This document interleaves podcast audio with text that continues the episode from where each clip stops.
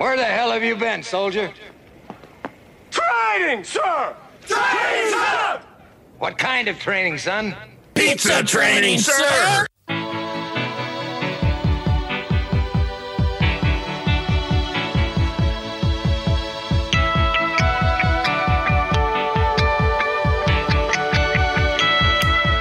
Hey, welcome to episode 13 of Drew and Sam Talk Training. I'm Drew Helmholtz with Better Than Yesterday Consulting. And I'm Sam Fauser with Fauser Consulting. Today on episode 13, or should we call it episode 12.2 and keep that 13 out? Hmm, tough choice. I think we'll go with 13. Today we're going to have where we've been. We're going to talk some training because that's what we do. There may be an ad in there once or twice about a mini con that's going to be certainly exciting. We're going to talk about the book from Jeff Hilderman called Clone Yourself. We'll do my very favorite segment, Taken. We're going to do an interview. We're going to have part two of the Patrick Doyle interview. You won't want to miss that. We'll talk about where we're heading, and then we will land this plane. Drew, how the heck you been? Sam, I've been fantastic. Two weeks on the road has me energized and happy to to help folks along the way. How about you? Let's, in fact, since I mentioned I've been on the road for two weeks, why don't we start with that? And why don't you tell everybody where you've been? You know, I have actually been at home a lot, which is nice for once. I've been working on the garage and uh, getting that ready to go but uh, also been talking to a few clients and getting some stuff ready here. So really, not a lot to to mention for me on where I've been. How about you? Tell us where you've been. Well, you know, Sam, since last we talked, I was out in Tennessee driving around helping uh, Brian Hamilton supervisors out, a little one on one coaching, some individual development plans, IDPs in the corporate world. And then last week, I got to visit Mickey Tingen and his group out in Greensboro. Uh, for those of you in North Carolina, it is Greensboro. And do the BTY visit system with his franchisees. And then I was lucky enough on Friday to go to my old stomping grounds and uh, see my friends over in the Patterson companies as we talked about ways I can go and help them later in the year. That sounds amazing. And let me make sure I've got that pronunciation right. It's Greensboro. Greensboro. Yeah. Nice.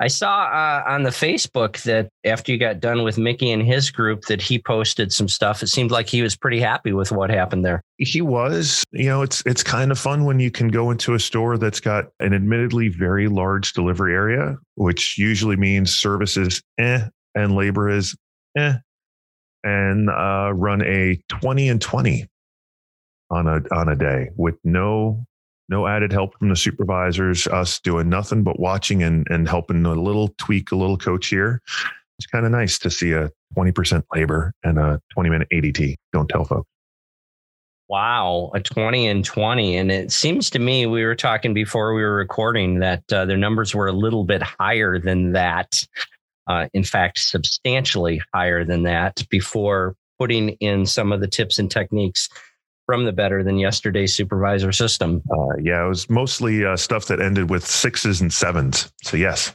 Wow. Well, that's fantastic. It's good to know that you're out there making a difference. And uh, for anyone listening that's got multi unit supervisors, for any of our franchisees that have grown exponentially in the last few years. We know there's a couple of you out there and you're looking for help of getting those supervisors to be more effective, creating a difference inside the store. I can't recommend the better than yesterday supervisor system more. Hey, thanks for that, Sam. It means a lot when consultants can, you know, recommend each other. Yeah, right. How about that? What do you say we talk some training? You know, Sam, I think we should actually do like the podcast says and talk some training. I'm all about it.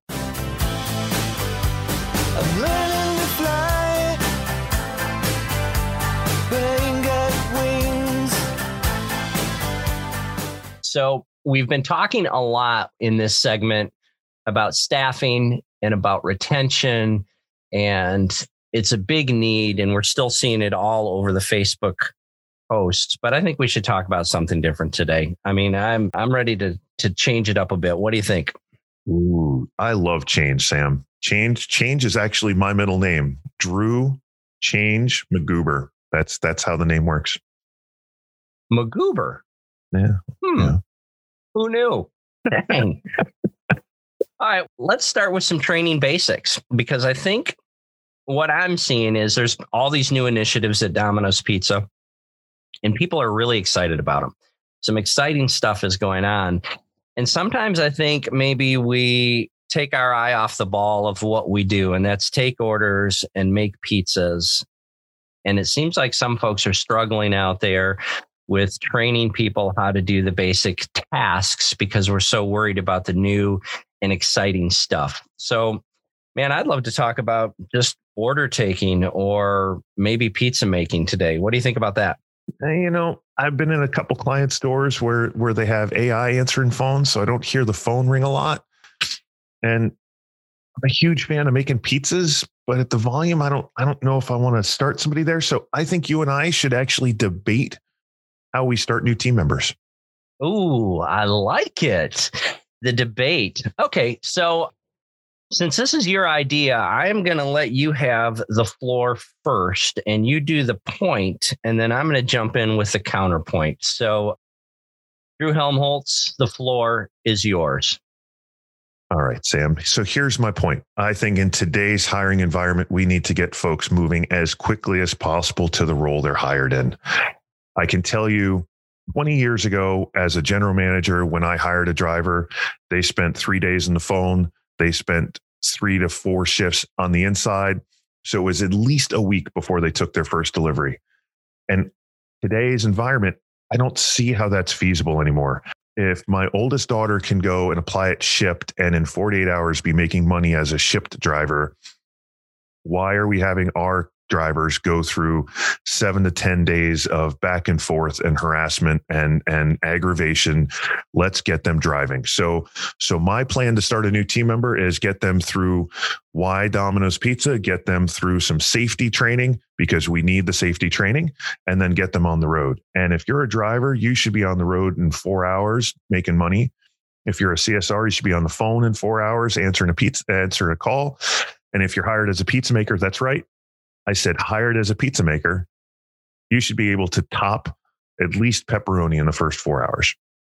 So that's where I'm at, Sam. That that in four hours you should be able to do the job you're hired for to a start. I'm not saying you're Dennis Tran on pizza at four hours. I'm saying that you can count to 40 and get some pepperoni on there. This is going to be a really crappy debate. And the reason is not because I'm about to shred what you just said with my wonderful uh, ability to debate. It's because I agree with you. I'm so glad that we actually didn't rehearse this ahead of time and thought this through completely. So go ahead. I'm sorry to interrupt.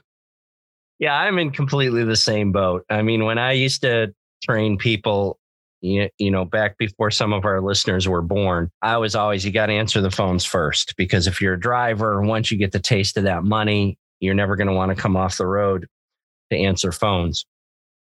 But with the volumes that our stores are doing today, and we're really hiring specialists now instead of generalists, you know, drivers drive. So you're right. They got to get out there. They got to start making money. And I, I think that's going to, oh my gosh, you know what's going to happen here, Drew? I'm, I'm going to slip right back into retention. I think that's going to help your retention.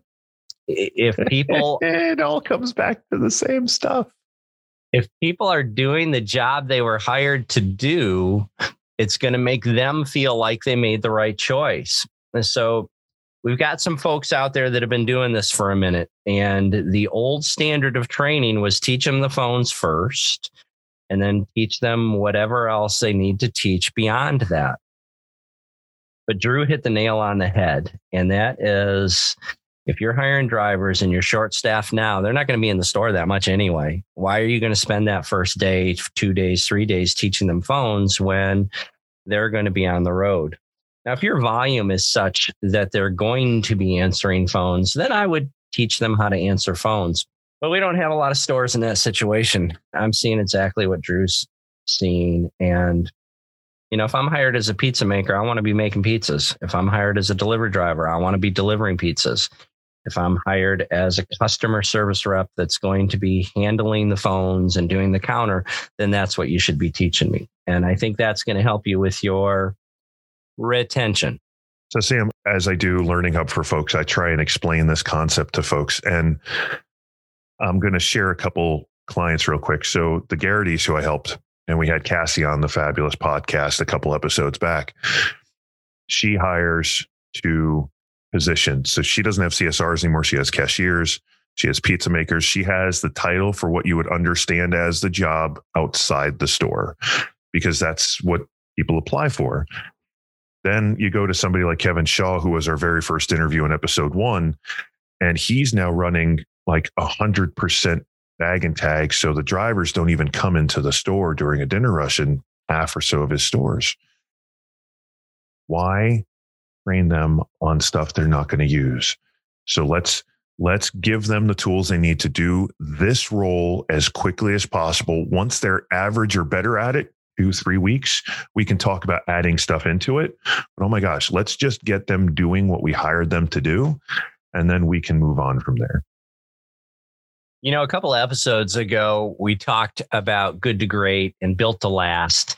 And Jim Collins was really big on this hedgehog principle. And I think that it would be great if we started to think about our team members, much like your client Cassie thinks about them, and they should have hedgehog roles. So, what is my hedgehog role? And that's what I should train them to be the most efficient at. Now, some of our listeners right now are saying, eh, listen, Drew, listen, Sam, you don't get it. We need to cross train. We need to have a team that can do everything because of those slow times. And I would agree with that. After you've trained them on their hedgehog assignment, after they're an expert at what you hired them to do after you've started to identify someone that's got a future in your organization in leadership, then yes, absolutely. Teach them how to do everything. There's nothing more valuable than a well trained, well rounded team member. But the truth of the matter is, if you've got 10 people on your schedule, 20 people on your schedule, 30 people on your schedule, you don't need 30 well rounded team members you probably need 20 specialists and 10 well rounded team members. And you've got to wrap your head around that. The ability for you to grow and for you to be successful is for you to have the ability to change what you think used to be the way we do things. If you don't change with the times and change with the needs of your business, you're going to become a dinosaur. And we all know what happened to the dinosaurs. You know, Sam, I'm I'm a huge fan of of extinction level events on the movie screen, but only only on the movie screen. Let's stop for a second and imagine, if you would, a restaurant. Let me name drop a restaurant. Let's say Chili's. I happened to have Chili's the other day when my plane flight got canceled for a first time in 16 months. So let's talk Chili's. Did you happen to get some baby back, baby back, baby back ribs? No, I don't do the ribs. I do Southwest egg rolls. Nice. Southwest egg rolls. So Chili's. Imagine, if you would, for a second, that Chili's employed the same personnel distribution that a that a Domino's did.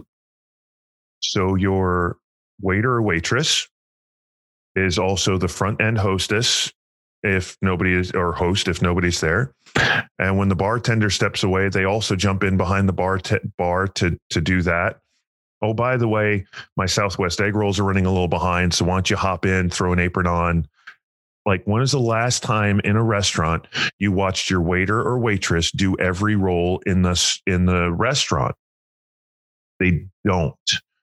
They do what they're asked to do, and then they might do one other thing. Right after the rush, you might see them bust a table because all the tables are backed up and the bus boys can't handle it.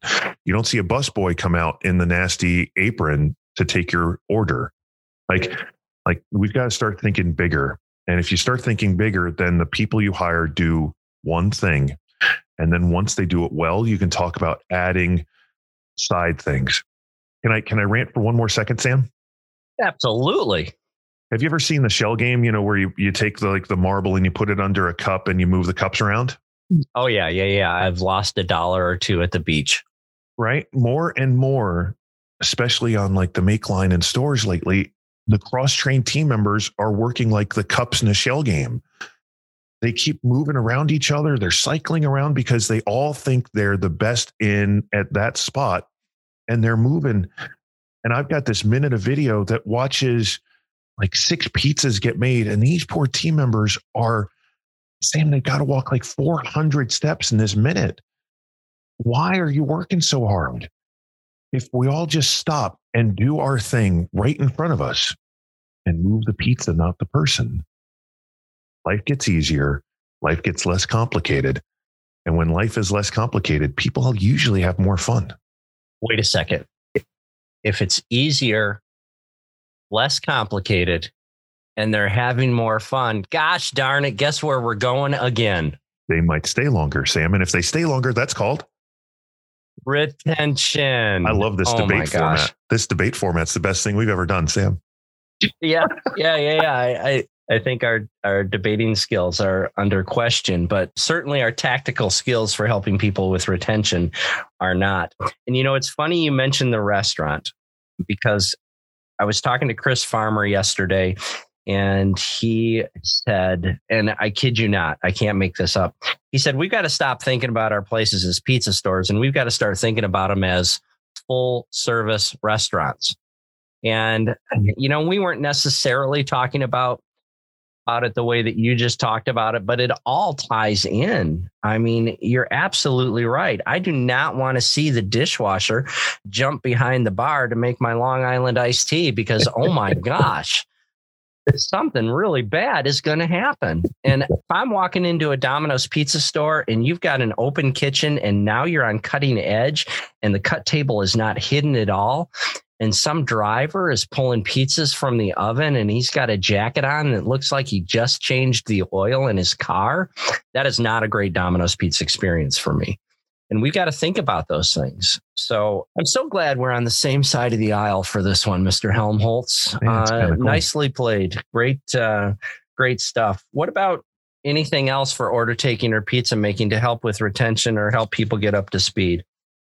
I think the only thing I would add, Sam, would be identify who your trainer is. Again, it's too busy as a manager to train every team member. I'm a huge fan of the manager starting the training, explaining what the process is, explaining what the day looks like. But then, oh my gosh, pass them off to one of your team members that do the job the right way and let your team know that, you know, hey, Sam, Drew's starting today. Uh, for the next two hours, you're going to show him how to take orders, or Drew's starting today for the next two two hours. You're he's going to ride along with you, then you'll ride along with him. Like, like tell the trainer what the deal is ahead of time so that the trainer can train the new team members effectively. Holy cow. It's not it's not rocket science. It's but it is But Drew, science. But Drew, but Drew, I'm Yeah. the best trainer. No, I'm the one that has to train them. Uh, what I hear you saying is maybe you should learn how to clone yourself. You know what? You. Thank you, Sam, for like I was almost holding a sign up on the video saying reference book now. That was that was awesome. Good job. Yeah. So I think after the ad, let's jump into this week's book, which is going to help us learn more about why we shouldn't do everything. Let's hear from our sponsors. Hey, Sam, we've discussed so many topics in this podcast that I thought it was time for us to stop talking and start training. That's a great idea, Drew. Hey, listeners, join us on July 20th for Drew and Sam Train Leadership. It's a mini con event. During that event, you'll hear from a keynote speaker. You'll choose from two of three breakouts, full fledged expectations, holding them able with accountability, and recognized with an impact. But wait, there's more. You'll also have an opportunity to network with our other listeners of this podcast. Now, on some podcasts, you may pay hundreds of dollars for this two hours, but no, with us, just $49 gets you access to this event. Wow, what a bargain. To register, go to trainwithbty.com. That's train with bty.com, all one word. T R A I N W I T H B T Y dot com. Do it today. What are you waiting for? All right, great ad for the minicon. And if you haven't registered yet, don't waste another minute because it is coming up in just a matter of a day or two. If you're listening to this podcast and it's already past July 20th, then you missed this one. But good news, there will be more. Will there be more, Drew? Oh, there absolutely will be more. In fact, Sam, for the listeners who are listening between or before July 19th. Let's say before July 19th, if you're hearing this and you haven't yet registered for the podcast, I'm going to be super nice to you right now and give you a $10 discount if you use the coupon code GM as in general manager. You'll get 10 bucks off if you register before July 19th. The minicon is on July 20th. Fantastic. Again, that coupon code for $10 off the ridiculously low price of 49 bucks is coupon code GM as in general manager.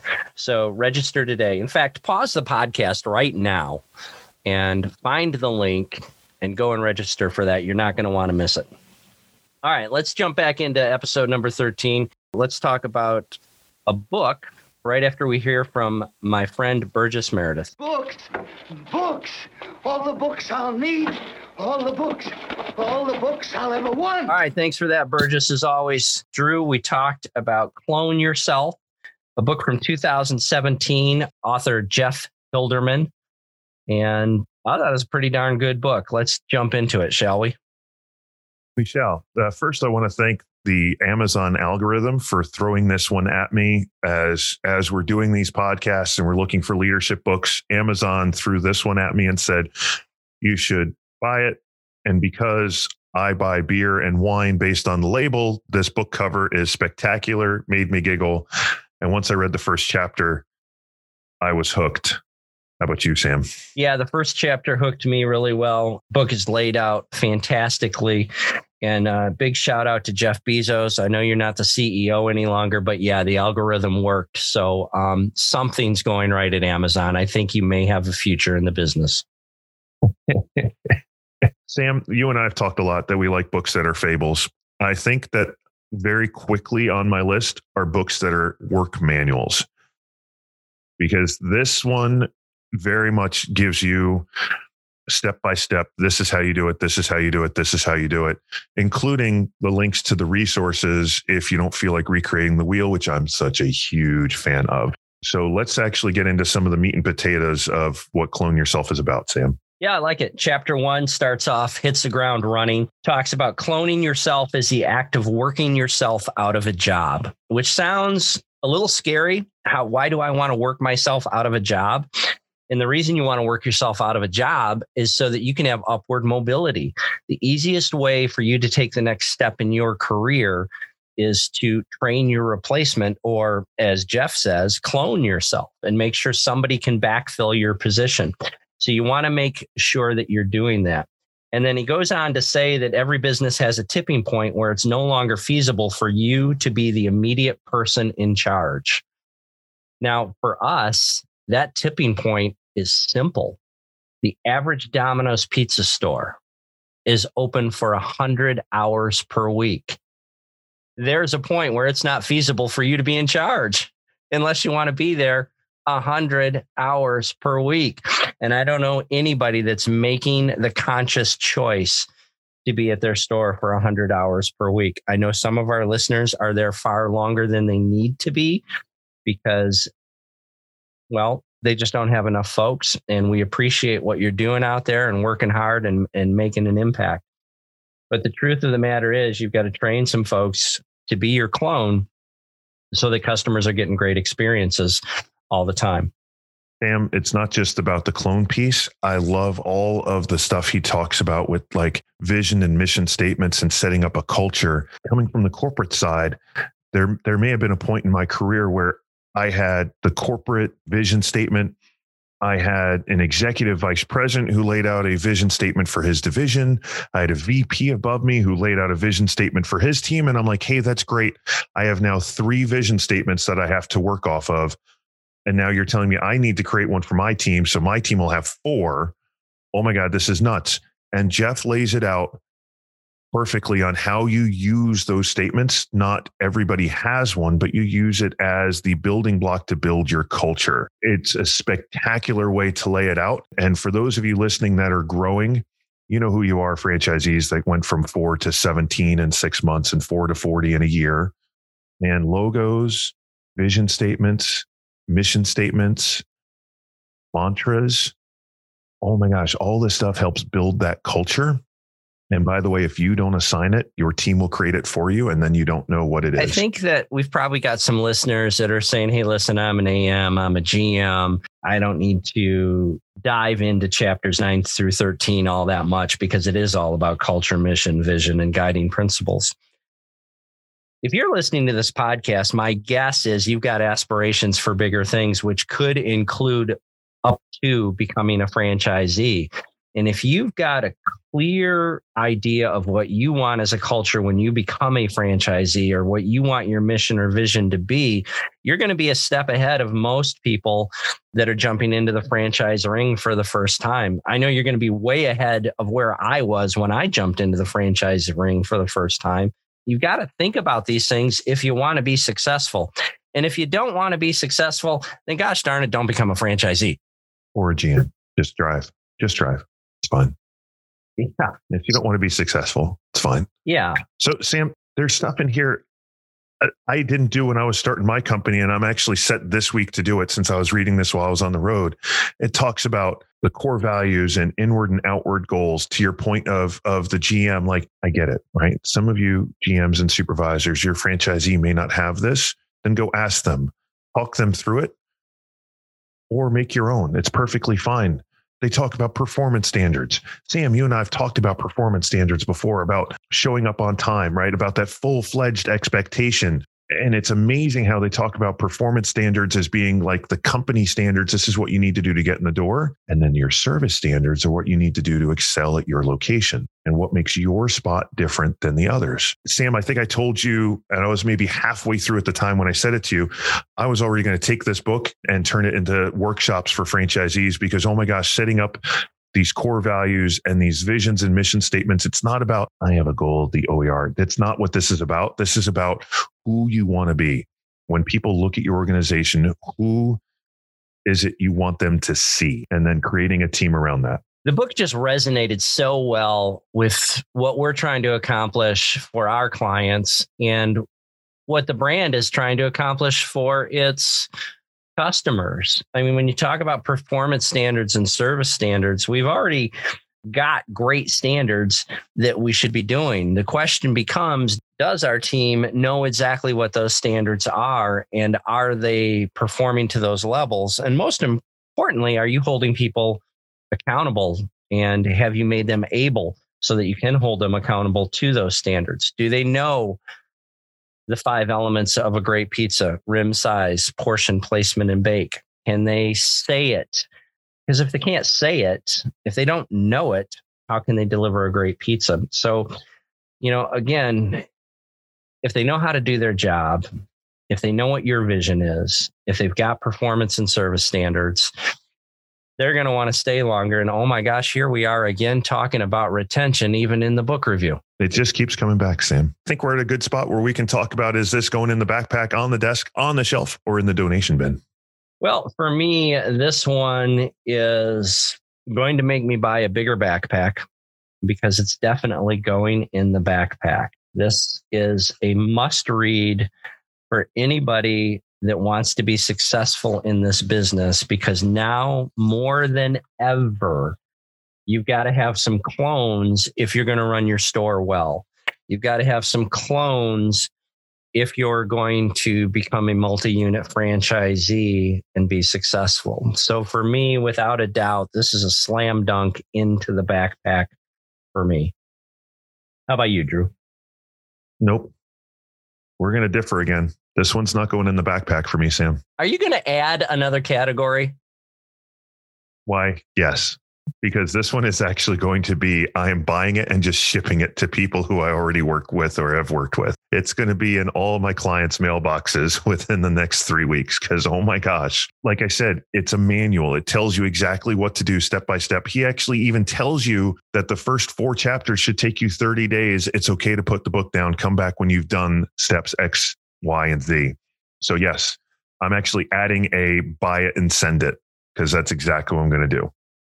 Wow. Gift it. Is gift it better than buy it and send it or buy it? And, do you like buy it and send it? I like buy it and send it because I, I, want them to know right. who bought it. Although I guess if you gifted some, although you could regift, I mean, we could do a whole episode on regifting and how bad it is. I don't regift anything except wine, but that's a different story for a different day. All right. So I'm in the backpack uh, only because yep. buy it and ship it wasn't an option when I made my choice and Drew ever changing the rules as we go. But the good news about this new rule is it's going to benefit some clients. So Drew will be buying it and shipping it to clients. And if you've been a client of Fauser Consulting, there may be a book in your future as well. Because gosh darn it, that's a darn good idea. It kind of is on this one. Hey, hey, Sam, speaking of that, we have people listening that aren't our clients. I know shocking, but true. I think we should offer a book up, one book to one of them. How do you think they could uh, get the book, Sam? I think that the easiest way for a listener of Drew and Sam Talk Training to get a book would be to go to your favorite podcasting uh, site and follow us or like us or subscribe or do whatever that button is telling you to do. And at the end of the week, we will look at all our subscribers, throw those names in a hat, and we'll pull a name out. And if they're a client, then they're already getting a book. So we'll pull a second name. We will pull names until it's someone that's not a client. So if you want a chance to win this book, go to your favorite podcasting site and make sure you subscribe. And all of our subscribers will be entered in to win book from Jeff Hilderman, Clone Yourself. To be eligible to win, you need to be a subscriber of Drew and Sam Talk Training on any of the podcast platforms by July 23rd. That's Friday, July 23rd. That's your legal for this episode. Current clients need not apply because you will already get a book. And I think we need to hear from our friend, everyone's friend, because if you're not his friend, well, Liam Neeson, take it away. I do have are a very particular set of skills skills I've acquired over a very long career. All right, Sam, what have you taken from the stores? So for me, I've been in the house lately, but my taken actually is going to come from the book from Clone Yourself by Jeff Hilderman. And he talks about, he quoted Mike Tyson, believe it or not. And what he said was, and when I say he, I mean Mike, is everybody has a plan until they get punched in the face. And I think that is a great way to look at the current situation in Domino's Pizza. Everybody's got a plan when they walk through the door, and then the rush hits and they get punched in the face. And I think the folks that are doing a great job are the people that have the ability to make sure that they're thinking on their feet, that they've got great situational awareness, they understand who the players are, not who the players should have been, and yet somebody called off. But they're doing the best they can with what they got, with where they are at.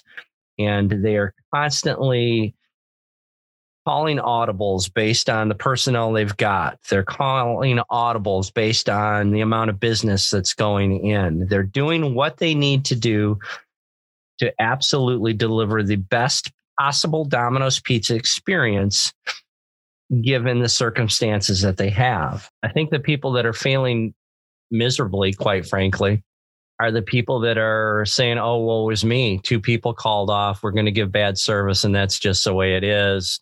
Let's get through the night. Let's get the store store to clean, lock up, and tomorrow is another day we've got to get out of that mindset and we've got to make sure that we're doing the very best we can with what we've got and that we're constantly hustling and that oh gosh i don't know that we're leading with some sort of positive energy.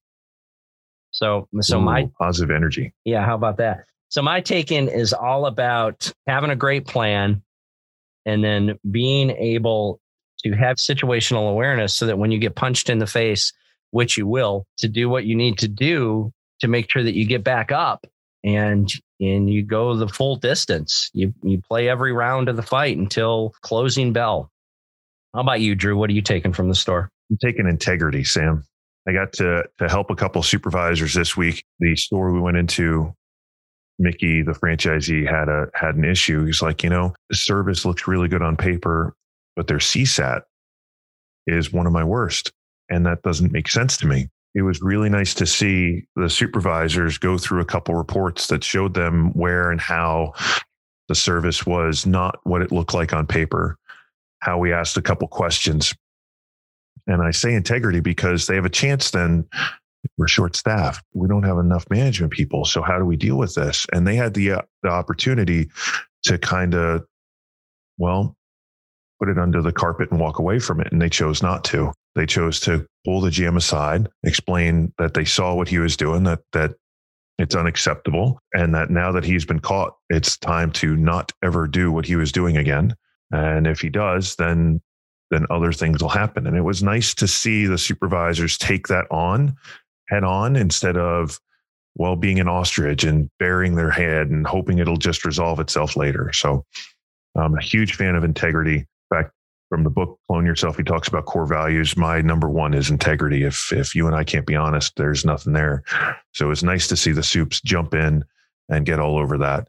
And it wasn't that they had to go and fire somebody. They didn't have to grab them by the belt and throw them out of the store, but just confronting it was amazing because the service that night dropped seven minutes and at least now it's honest and they know where to work to fix it. Couple of things to build on with that because I'm a huge fan of integrity as well. First of all, there's all kinds of pressures from the general managers to run numbers, run numbers, run numbers. If you are inaccurately reporting your data, you are not running your numbers. Just just this just in. If you are So what you're telling me, Sam, is if I'm doing 110 on the highway, but my speedometer's broken and says I'm doing 35, I'm not doing 35. That's what I'm telling you. I'm telling you, if you're number one on the leaderboard because you've been inaccurately reporting your data, you are not number one on the leaderboard, and all of your peers know it. And they're talking about you, and your ears are ringing because everybody is talking about you. I know you want to run a great ADT. I know you want to have great load times. I know you want to have all of these great numbers. If your numbers aren't real, you can't identify where the root causes of your problems are, and your customers aren't getting great experiences. And you should be in this for the long term. And if the numbers are bad, the numbers are bad. Let's figure out why they're bad and let's move forward. Integrity, integrity, integrity. It's so important. That is a great take in, Drew. Hey, thanks, Sam. Let's uh, hear from a sponsor. Good chance is going to be about the MiniCon. Hurry, it's coming soon.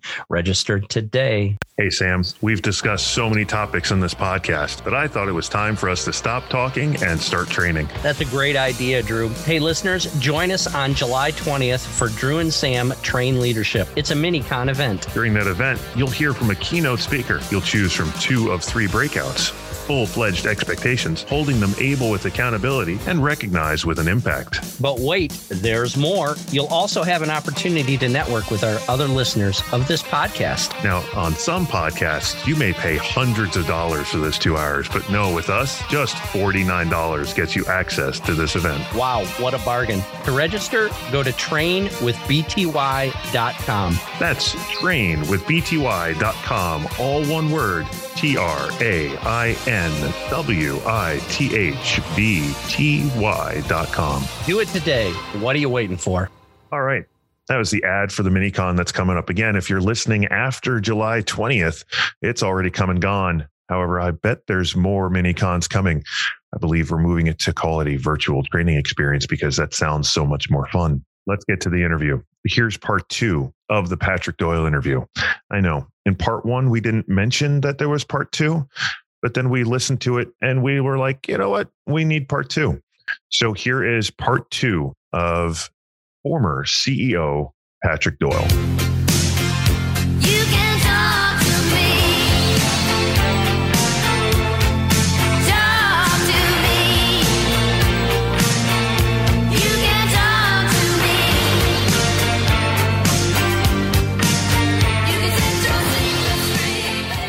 Had mentioned that at Team USA, you found that the grinding execution was something that wasn't necessarily in your wheelhouse. And no. one of the other videos that Stan showed yesterday at the rally was an interview he did with Tom.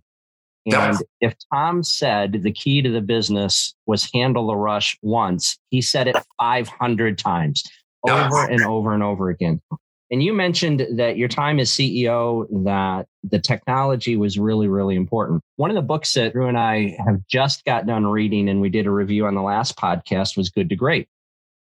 And in Good to Great, Jim Collins says that technology is an accelerator. It shouldn't be your hedgehog principle. I think that sometimes we've changed from a pizza company that dabbles in technology to a technology company that's dabbling in pizza. And don't get me wrong, I think everything we've rolled out technology wise is doing an amazing job. But for me, I want to make sure that you know all of our franchisees and all of our operators understand that people are using OLO to order pizza. Yep. And that rim size portion placement bake still got to be important. Yeah. What do we need to do to make sure that people understand that the fundamentals are still the cornerstones of the business? That product, yeah. service, and image, although very boring and very tedious, and as you said, grinding execution on a daily basis, yep. how do we get that back to the forefront so people understand that while we're rolling out cutting edge and while we're rolling out drivers with DSS and GPS that we've still got to make a great pizza. Yeah. Well, so the first thing is it's interesting you you raise this because I have seen myself kind of secondhand quoted a number of times as saying we're a technology company that happens to sell pizza. I really don't believe I ever said that. I, and and you know I challenge you or, or anybody who's listening to the podcast to find tape of me actually saying that. Listen, I'm smart enough not to take a challenge from you. No, that's, no, no, That's no, not going to happen. Take it because I know I'm actually kind of curious because may I don't know maybe it happened once, but I don't think so. I do believe that we needed in Ann Arbor with our technology team and at some level ops and marketing and, and others would, would feed in from an order taking perspective first that we did need to think like a technology company right and you know we needed to benchmark ourselves against the very best against the amazons and you know and and people like that that phrase always kind of bothered me because to me, it was minimizing the hardest part of what we do. I think about it and our business as, as really doing fundamentally three things. We take orders, we make pizzas, and we get them to our customers, right? And what I do think is important about what we have been doing as a system and as a company is we have taken each of those three and we've kind of started to take them apart and say, okay, how do we get best in class at all three of those things? The order taking process. I will tell you that I, you know, if I look at what's happening today in the business, there's one thing I'm a little disappointed about, which is we are not 100% digital yet. I thought we were going to get there by now. The reason I think that's so important is not necessarily because as we all know digital orders are better more profitable etc but it's not so much about that because look if you're at 75 80% digital the the gain you get from directly from adding that last 20 or 25% is nice. It will improve your business. But i think what's far more important is what it means in the store for people to be able to focus on the food. And the fact that, you know, we could reach the point where no phone calls are coming into the store, I think will actually make us much better at making great, consistent food, right? It just simplifies things. And so to me, that's where digital can can help. And i know there are a lot of things going on now around you know how you can use technology to to make the store run better. And there's a lot of focus around that. You know look at the end of the day what people are going to remember is the quality of the food they're eating. And then you've got the back end and you know and the delivery system. And look we are still way better at that than anybody else out there. I continue to largely dismiss the threat from the third party aggregators. I just don't think they're very good at it. It's interesting because I'll use the corollary. Third party aggregators still believe that they are technology companies. Well, they got their technology working great six, eight, ten years ago. they're operations companies. And they are still run almost exclusively by technology people who I think really don't get into the nitty gritty of what's going to improve the delivery experience and frankly make it more efficient because the cost of it is just dramatically too high for it to, to really work long term. You've got to look at the business, I think, in those three sections and say, how are you, how can you be the best at each of those? Technology can and should take over the order taking process completely. It may be natural voice ordering that gets us across that last bit. So people may still use phones, but you know, we can we can hopefully get to the point where we just don't have to worry about that in the in the store anymore and we can spend most of our time focused on, you know, the food and the delivery and then eventually I think technology is going to disrupt the delivery side as well still probably a ways out. I, I don't disagree that I think it's it's probably a little ways out. I mean, we're we're on TV with Nuro right now, but I think we're probably a ways away from that. When you mention the aggregators, it's kind of funny because I look at them now like Netflix, right? Because five, six years ago, everybody wanted to give Netflix the content. And then they realized, wait, wait, wait, I can make my own money and not give you any. Yeah. Now everybody's pulling back. And I think we'll see the same thing with them. That I think a bigger issue isn't the aggregators, it's when McDonald's decides we want to deliver too. Yep. Yeah, and Don said the same thing. You know, how do you argue with Don Meij and Patrick Doyle? That would not be smart.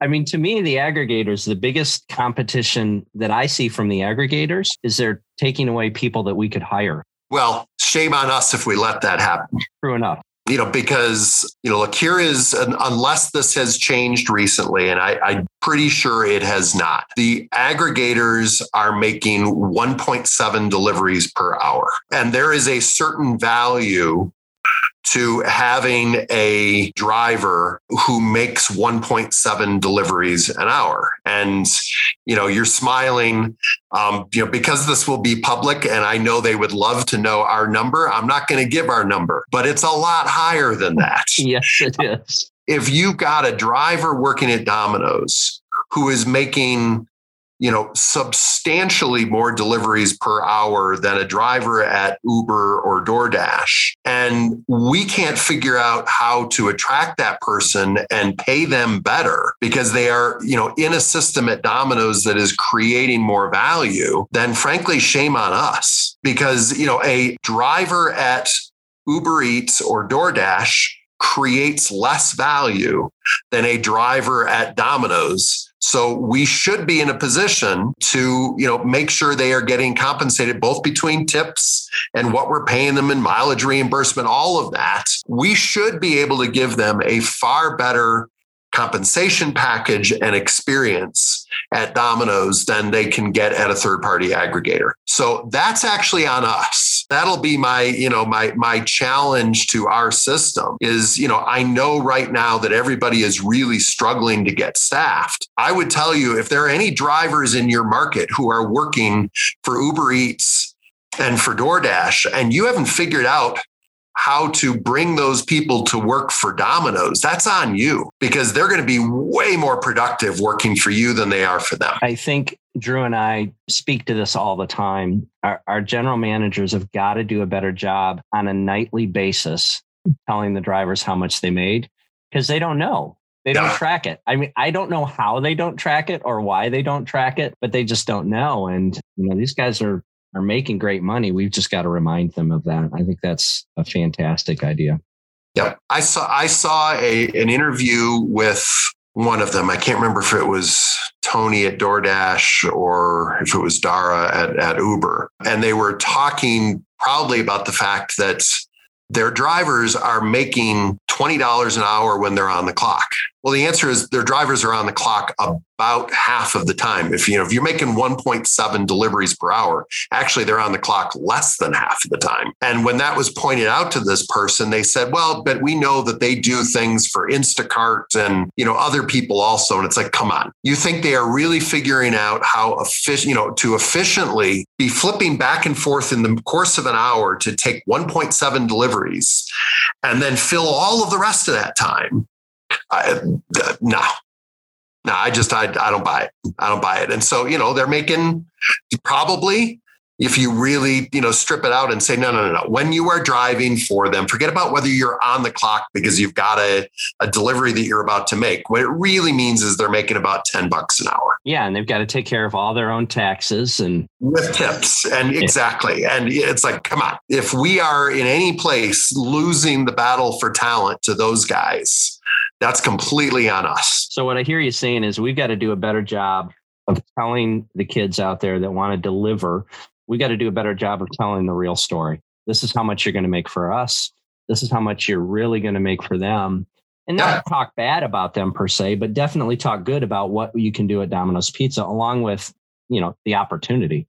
Yeah, and you know, and look, and you know, there is the whole gig side and the flexibility and all of that. That's you know that that I get and that is attractive for some people. But if you're really trying to make money, this is just should be is and should be a dramatically better place to work.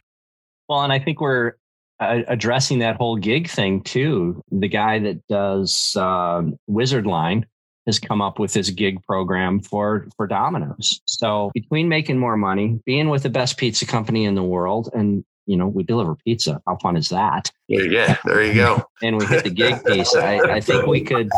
I think we could get to a place where everybody's not worried about if they're going to open their store or not. Because some people are worried about that on a daily basis. Yeah. So, Patrick, I got to ask do you actively read books? Sure. Cool. Part of our podcast each two weeks that we drop when we review a book. Are there some? Is there something you're reading today, or or a top three books that you think that uh, we should be reading as well?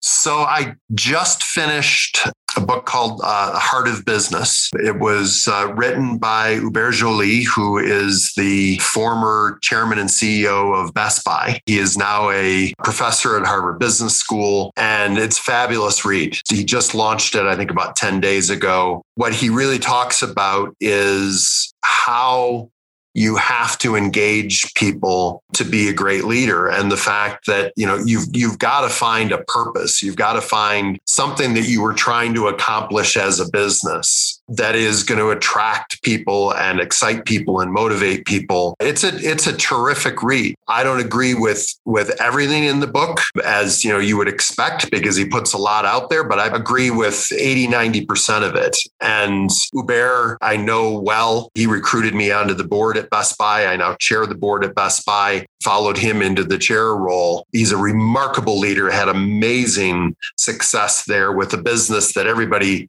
thought was dead when he came in as uh, as as CEO. But what is really compelling there is the idea that you've got to you, you've got to connect with the people in your business in a in a very different way than a lot of leaders do. He will challenge some assumptions there around, you know, how much do incentive programs actually make a difference?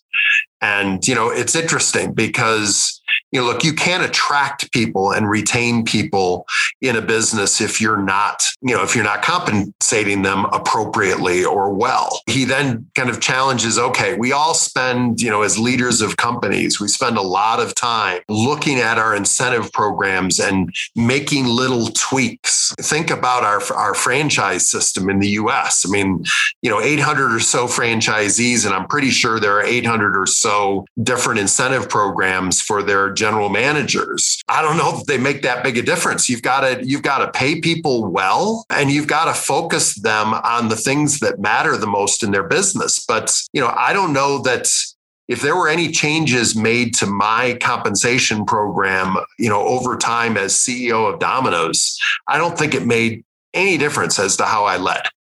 None. I mean, it just, you know, okay, we've tweaked the bonus program here and you know the equity program here. It's like i didn't wake up the next day and behave differently as a leader. And you know i think what ultimately makes the difference in a business is do you have people who really believe in what you are doing as a company and as a system? And can you engage them that way? And if you get them that way you're going to get terrific results and you're going to have people who are passionate about what you're doing. So great read. As far as the compensation piece, everywhere that I travel to, the newest general managers always say, We're not paying enough. We're not paying enough. And one of the things I like to say is, I want you to go down the street and there's a banner in front of every QSR place.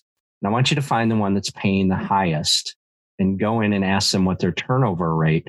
And my bet is it's the highest in town and they're just trying to buy their applicant stream. You know, I'm a big believer in exactly what you just said and exactly what Hubert said is that we've got to pay fairly. But it seems even more today. I'll ask managers what their bonus plan is and they don't even know. Right. They have no idea. And it just seems like money is not a huge driver for today's workforce. And I think it's so important for us to find those ways to connect with them and to get them to feel like they're part of bigger something bigger than they are. I'm so glad you said that because I mean I think it I think it's true. Drew, what do you what do you think? Oh, it's absolutely true. At the rally that you gave that fabulous video to, I did a piece on the uh, employee value proposition because it's a little bit about wage, but it's a whole lot about enjoyment. And if you don't like where you work, I don't think you can pay anybody enough money to stay. Just ask the Amazon warehouses. Yeah, no kidding. Patrick, what's keeping you busy these days? Primary thing I'm doing is I affiliated with Carlyle, big private equity group. Love the people there. Basically, we are working together to try to find some businesses to buy where we think there's an opportunity to create a whole lot of value by bringing, you know, technology to bear, kind of looking for ways that their business model can be transformed. And I've been working with them now for about 18 months. The pandemic slowed things down. So I can tell you that so far I am exactly 0 for the program program on buying businesses, but that'll change soon enough. I'm excited to do it. And, and when, you know, when we find some great businesses to buy, my role is going to be as a, as an active board member or as a chair early on, I will spend a lot of time on the business, making sure we've got the right team in place and the right strategy for the business. And, you know, over the course of six or nine or 12 months, back off and, and be, you know, more just a, a typical board member, let that team run their business and and then we start looking for the next one. And you know what that means is over time we'll probably have two or three or four of those going at any given time. It's really interesting. You know i'm looking at at you know some businesses that are completely different than what i know. So it's just challenging for me to try to get my my head around them and you know understand what's really creating value etc and then the other thing is is i chair the board at best buy. The ceo there Corie Barry who happens to be on the board of my favorite pizza company, is a stunningly great leader. She is really fabulous and she's built a terrific team around her. So what that really means is that my job as chair is pretty light duty because they're doing so well and they're so good at it. But that is the other thing that uh, that I'm spending time on. But the finding some businesses to buy is really what I'm spending most of my time on. How long has she been the CEO at Best Buy? She's been the CEO for two years now. I was, I became lead director, I don't know, three years ago, something like that. And it was kind of part of a, of a bit of a transition. You know, Hubert, who I mentioned before, was chairman and CEO. I became lead director because you need a, an independent lead when the, when the chair is also the CEO.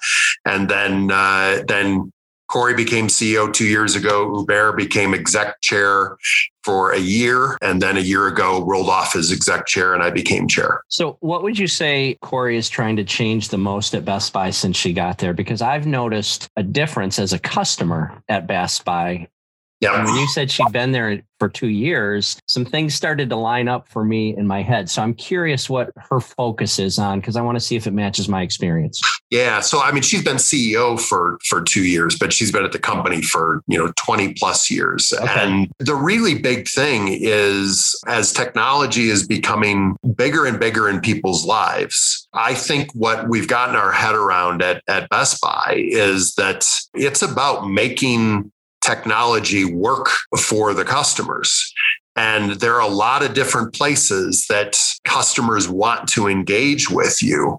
But what Best Buy does uniquely now is, you know, they have a terrific e-commerce platform that is now, I think 30, 35% of their business, something like that. You can still go into their stores and, and they will help you there, but it is a much less salesy environment than it was a decade ago. These are people who are really trying to consult with you and understand what your needs are and get you the best solution. And then importantly, they've got Geek Squad. They, you know, and and they will send designers into your home and look at your systems and you say, look, I want to you know, in my basement, I want to do a big home theater and, you know, and all the rest of it. And they'll go into your home and they'll look at everything and they may walk out and say, look, the most important thing you got to do is upgrade your router. You've got a fair amount of good equipment in here, but nothing's working well because your router isn't you know isn't good and so they're trying to help people so they still compete with costco and target and you know and amazon to sell consumer electronics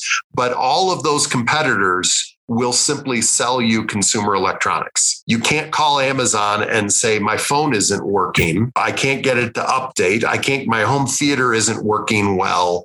So they're all of the focus at Best Buy now is how you serve the customer's technology needs in the way that they want you to do that. And you know the the percentage of the business now that is a customer walking into a store interacting there with a what used to be salespeople buying something and walking back out is is now less than 50% of the business.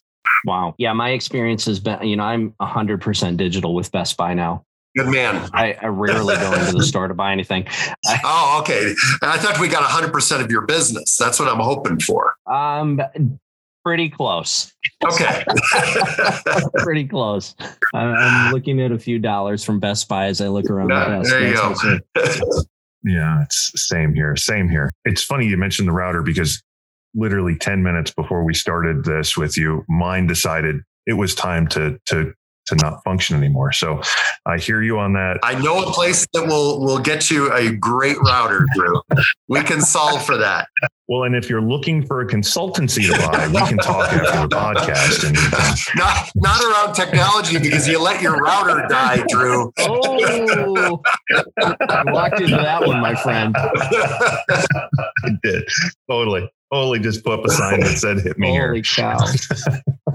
All right. Well, thank you so much for the time. We truly appreciate it. It was fantastic. And it's just, it's always great to be around you, Patrick. Thanks, Sam. Thanks, Drew. Really a pleasure. Appreciate inviting me. Pleasure's all ours. Thanks so much for coming on. All right. Thanks again to Patrick Doyle for spending so much time with us. So much, in fact, that we broke it up into two parts. Let's hear from the last time you're going to hear about the minicon coming up, about expectations accountability and celebrations. And again, make sure you do that today because time is running out. Or if you're listening to this past the 20th, time has run out and you missed it, but there'll be more.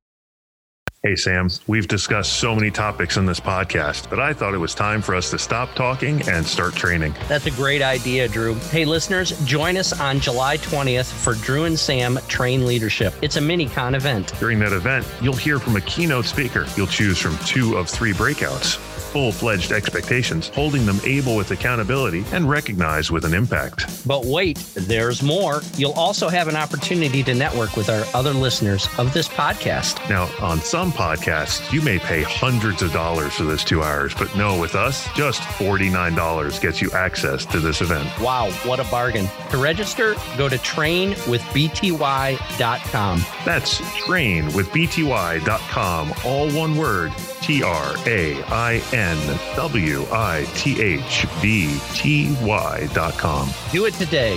What are you waiting for? That was another ad for the minicon. Like we said in the beginning of this, use the code GM as in general manager, GM, all caps GM to get 10 bucks off up until July 19th. We'll see you on July 20th. If it's already passed, well, sign up for the next one. Hey, Willie, why don't you play it?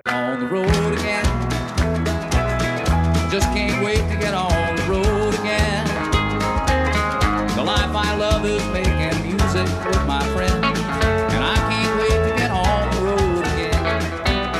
right, Sam, where are you heading out next? So I'm pretty excited heading to Cortland, New York, going to be helping a new general manager get onboarded. This guy is gung ho. He's ready to do some learning. I'm ready to do some teaching. His handle's Domino's Dave on the Facebook. So should see some stuff from him there. And then I head off to Maine to do a couple of days of training for Fernando and his team. And we're going to talk all about uh, leadership. And my guess is we're going to talk a little bit about retention. How about you, Drew? Where are you headed to? Well, let's see. Right now, um, I'm here. There's this uh, mini con thing we've been talking about. I've got Yeah. a little bit of prep work to do, make sure the tech works this week, and then have that mini con. Then after that, I'm uh, heading off to see Kenny Cobb and launch his learning hub. Been doing a lot of that uh, learning hub launching. Are your clients finding some value in that? You know, it's amazing, Sam, that uh, training always finds value. Nice. yeah. I like it. Well, listen, I think that wraps up episode 13. Should we land this plane? Let's do that before we end up at a three hour podcast. All right. Thanks so much for listening to episode 13. We'd love it if you'd share these episodes with your friends. Like them, follow us, and subscribe. If you subscribe and you haven't yet, now is the time to do it because you could be entered into a raffle to win a copy of this week's book, Clone Yourself by Jeff Hilderman.